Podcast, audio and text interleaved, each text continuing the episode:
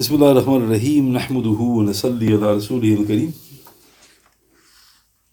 أما بعد Alhamdulillah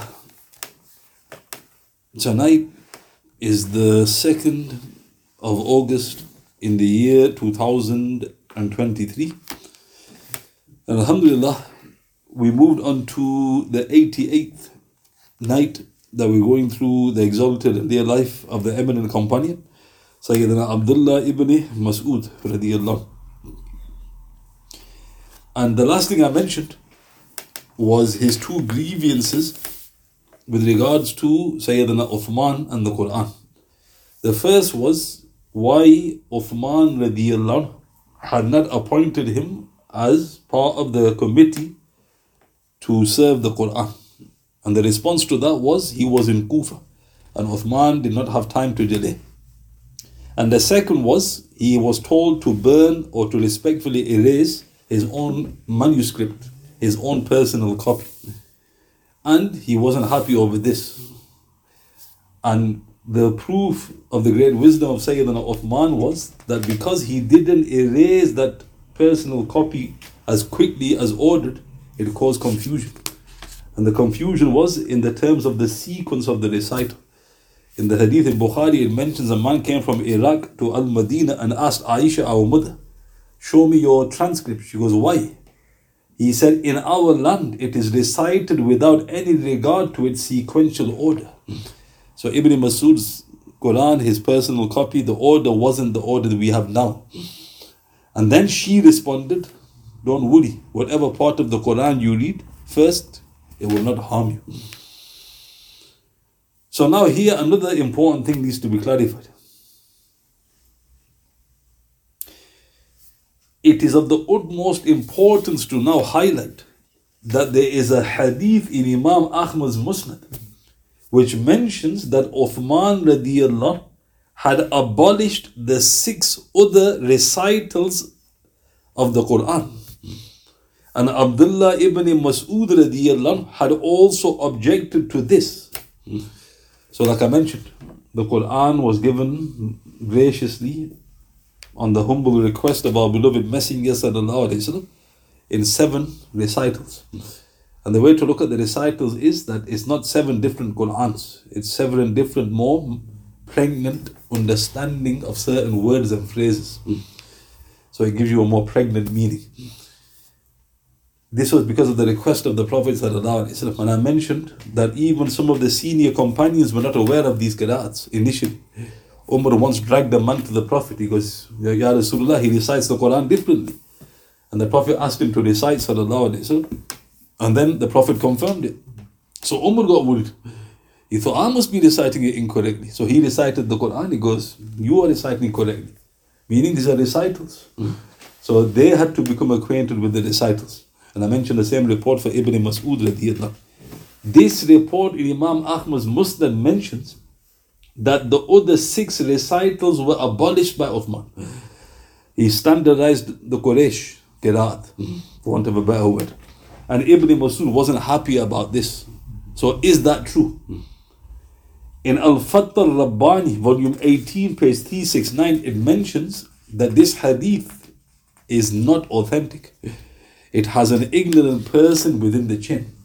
So this is the first thing we say about yes, there is a report where he said the other six recitals are to be respectfully stopped. But this hadith suffers from a weakness because there's a weak person in the chin.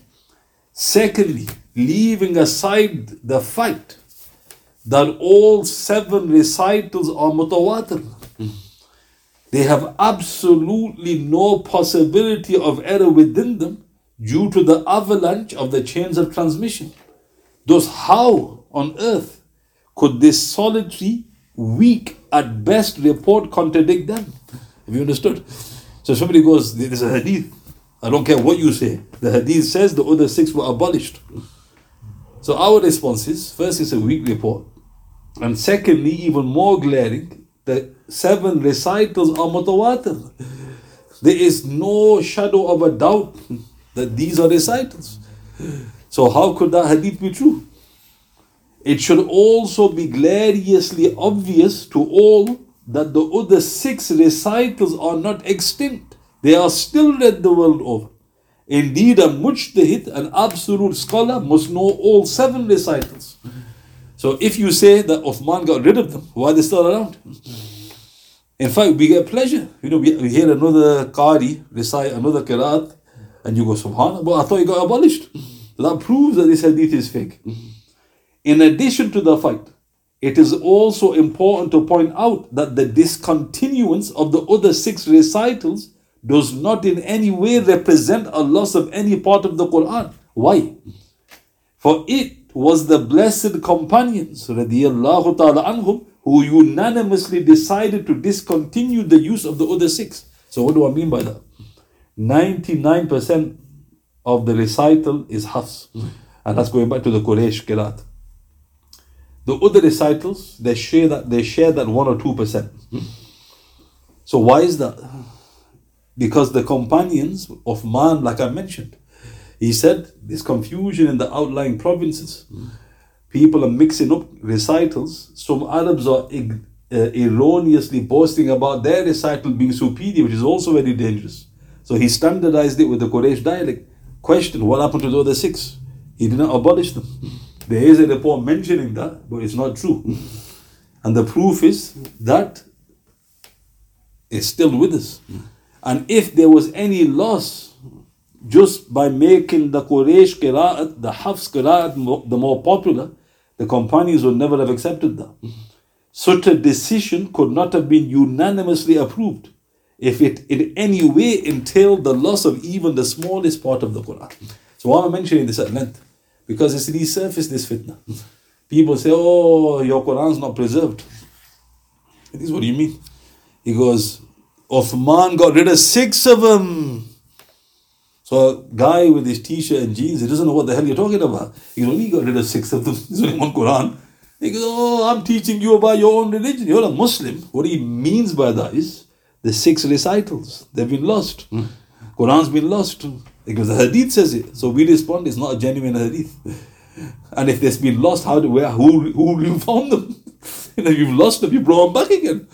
So again, note these are just lies and myths that the shayateen have, you know, evolved. Thus, Abdullah ibn Mas'ud radiallahu objection pertained only to why the transcripts other than those compiled by the Amir al-Mu'mineen were to be destroyed whilst they were correct only because they differed in the sequence of surahs. Like I mentioned, Ibn Masud grieved when he was told to get rid of his own personal copy. Mm-hmm.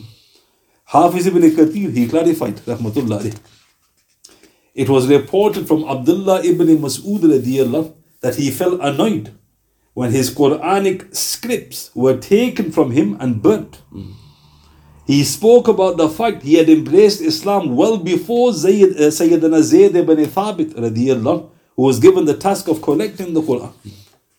Ibn Masud thus asked his followers that they should not burn or wash off their copies of the Quran, but rather hide them. Uthman radiallahu, hearing of the turn of events, thus now personally wrote a letter to him in which he invited him to follow the companions in what they had agreed upon and not to cause dissent. Sayyidina Abdullah ibn Mas'ud upon seeing the personal letter of the aged and most venerable Khalif, thus finally responded to the call and shunned disagreement. May Allah subhanahu wa ta'ala be well pleased with them all. Ameen. All of this is recorded in Bayhaqi in his Sunan al Kubra 9 119, Ibn Asakir in his Tarikh Dimishq al Bidayah 7 218. Look how interesting.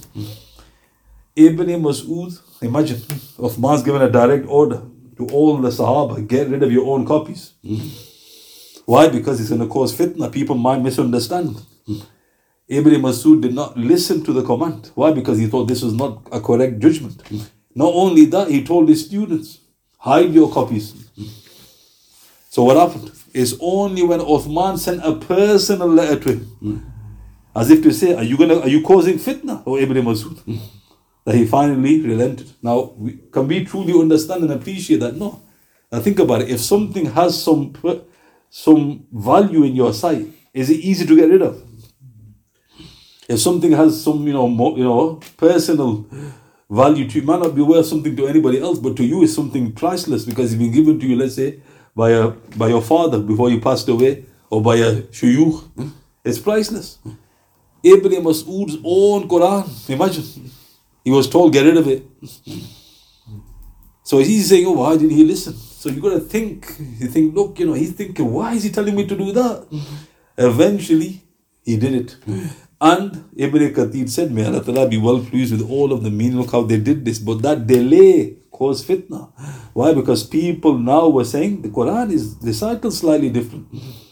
Those all praise be to Allah subhanahu wa ta'ala. The decision of Uthman radiallahu was approved by all the blessed companions and all the unofficial copies of the Quran were respectfully erased.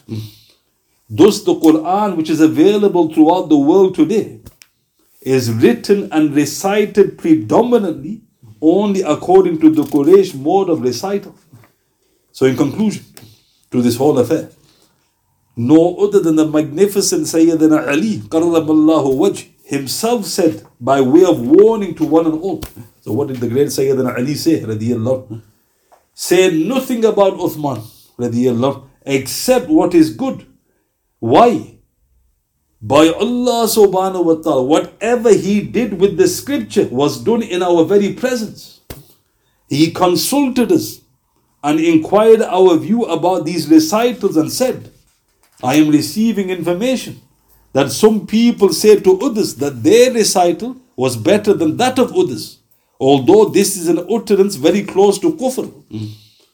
We asked Uthman, What is your opinion, Amir al Mu'mineen? He said, I propose that we unite all the Muslims on one mushaf so that there remains no difference or anomalies. We all answered, You have brought a very good proposal, Amir al Mu'mineen. Subhanallah. This is in Fath al Bari, volume 9, page 15. Ibn Abu Dawood in his Kitab al Masahif, page 22. Imam Suyuti in his Al Itqan, volume 1, page 161. Ma'arif al Quran, volume 1, page 30 of the English translation. So, why is this important? Who was the next greatest companion? Ali. Mm. If anybody was going to differ and you had something to cling on to, it's going to be Ali. Ali radiallahu said, Don't speak about Uthman except good. What he did, he did in our presence. And he goes, he consulted. He didn't just give the you know command, get rid of your Qurans. because he consulted. And then he said, people are saying our recital is better because that's close to kufr. How can one recital be better? This all the speech of Allah subhanahu wa ta'ala. Because what do you think we should do, Amir al-Mu'mineen? He goes, I will make them behind one mushaf, one recital. He goes, you have brought a very good proposal. Sayyidina Ali went on to endorse radiallahu by Allah subhanahu wa ta'ala, if I were the Khalif at the time, I would have done exactly the same. This is in Fath al Bari 9 18 with a Hassan chain. So imagine, Hazrat Ali said, if I was the third Khalif, I had the same problem, I would have dealt with it exactly like Uthman dealt with it. And in another most eloquent way of describing the stupidity of those who tried to find fault with Uthman in general, Sayyidina Ali said, when you criticize Uthman it is then just like someone who stabs himself in order to kill someone behind him. this is in Tabari in his Tarikh 5-278. So imagine if somebody says to you, public enemy number one is directly behind you, and you do this, you get a sword and you put it straight through your own stomach to get to your enemy. Would you praise that person? You think, would you got to my enemy, you've killed yourself. so why did Ali say that about Uthman? Because when you criticize Uthman, it is like someone who stabs himself in order to kill someone behind him. It means it is an act of absolute lunacy and very dangerous to find fault with Sayyidina Uthman. In other words, you're killing yourself when you start doing this. May Allah subhanahu wa ta'ala preserve us from finding fault with the majestic chosen servants of our beloved Messenger. Amen. So, all I mentioned in this short section was the conclusion with regards to the history of the preservation of the Quran and where the great name of Ibn Masud was mentioned. So it's very important to highlight what's true, what is truly related from him, and to sift out the lies. And of course, you realize with all the authentic reports, you come to a beautiful clarification as given by the respected scholars. Are there any questions? Let us. سبحان الله بحمده سبحانك اللهم بحمدك أشهد أن لا إله إلا أنت أستغفرك وأتوب إليك واتوب بالله من شيطان سبحان ربك رب العزة عما يصفون سلام على المرسلين والحمد لله رب العالمين. بسم الله الرحمن الرحيم. والأصل الإنسان لفي خسر الذين آمنوا وعملوا الصالحات والواصل بالحق والواصل بالصبر صدق الله العظيم.